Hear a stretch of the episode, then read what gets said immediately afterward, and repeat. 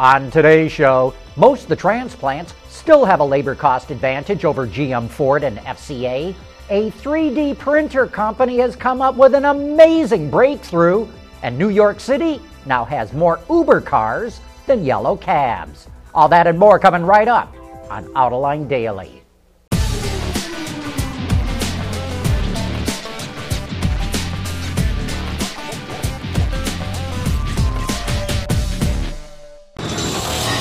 This is Autoline Daily for March 24th of 2015. The Center for Automotive Research in Ann Arbor, Michigan, came out with a very interesting labor cost comparison for the automakers in the United States.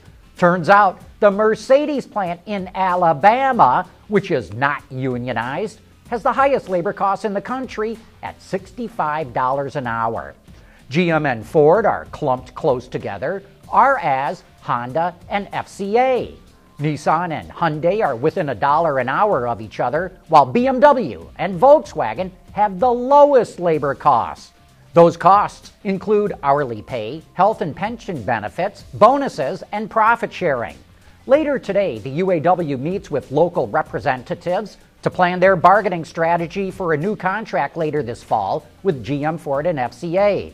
And this pay comparison is not going to help their bargaining hand because most of the non union foreign owned plants clearly have a labor cost advantage. Even though Ford was late to the game in China, it is astonishing to see its rate of growth there. And now it just opened the doors to a new $760 million assembly plant with the capacity to produce 250,000 vehicles a year. The first to go down the line will be the new Ford Edge, and we'll have more on that later in the show. Ford now has five assembly plants in China. And even though it was late to the party, it now outsells Toyota and could surpass Hyundai. The only question that remains is can Ford replicate the same kind of success with the Lincoln brand in China? Speaking of Ford, why should every enthusiast schedule a test drive of the new Ford Transit van sometime soon? Well, maybe you'll want to read my take on this big box van in the seat time section of our website, where we have a variety of reviews of the vehicles that come through the Autoline garage. More news to come right after this. Autoline Daily is brought to you by Bridgestone Tires, your journey, our passion, and by Dow Automotive Systems, breakthrough technologies for lightweight vehicles. We reported that car sharing services have already driven down the price of taxi medallions in New York City by $250,000, and it looks like they will continue to have a disruptive impact on cabbies.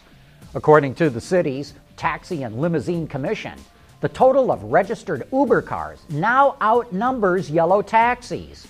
And while taxi cabs still give about 15 times more rides to customers a day, that number could continue to dwindle as car sharing services gain traction. Two of the biggest drawbacks to 3D printing are the weakness of the parts and the time it takes to print them. But a company called Carbon 3D thinks it may have solved all that. Its technology is called CLIP, or Continuous Liquid Interface Production. Rather than build a part layer by layer, CLIP does it in one continuous flow.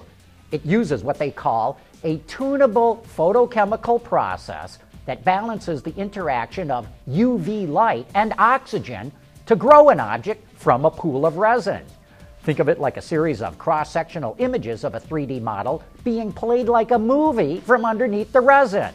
Carbon 3D says it can build parts 25 to 100 times faster than traditional 3D printers and produce consistent and predictable mechanical properties, more like injection molded parts. And boy, if you think that 3D printing is catching on fast now, wait until they get this going.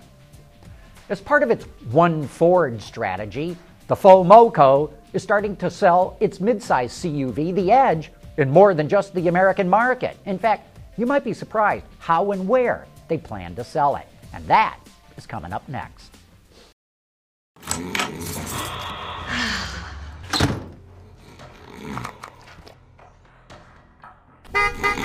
Hey! Did you have a good nap? The Firestone Destination LE2. Tough enough to handle anything the road throws at you.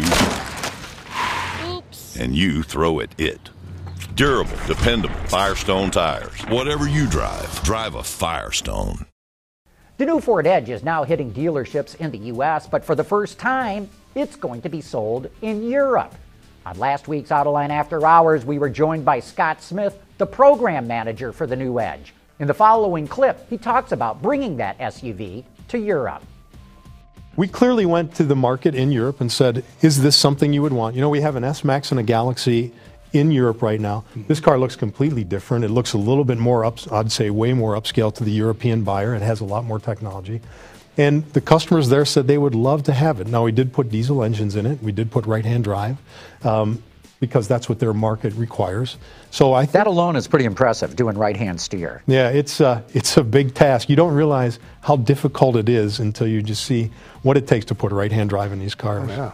And you're doing this. You're doing this in. Oakville. We're doing it in Oakville, yes. So we'll ship cars from North America to Europe. And will they have the engines installed here or there? They will have them installed here. Really? Yeah, yeah.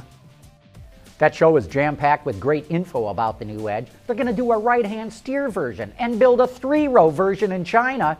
So if you have not done so yet, check it out right now on our website or our YouTube channel. And don't miss Autoline After Hours this coming Thursday. We're going to have Andrew Farah, the chief engineer of the Chevrolet Volt, on the show. If you want to learn more about the solid progress they're making with that car, you will not want to miss this show. So get your questions in early because we welcome your input. Anyway, that wraps up today's report. Thank you for watching.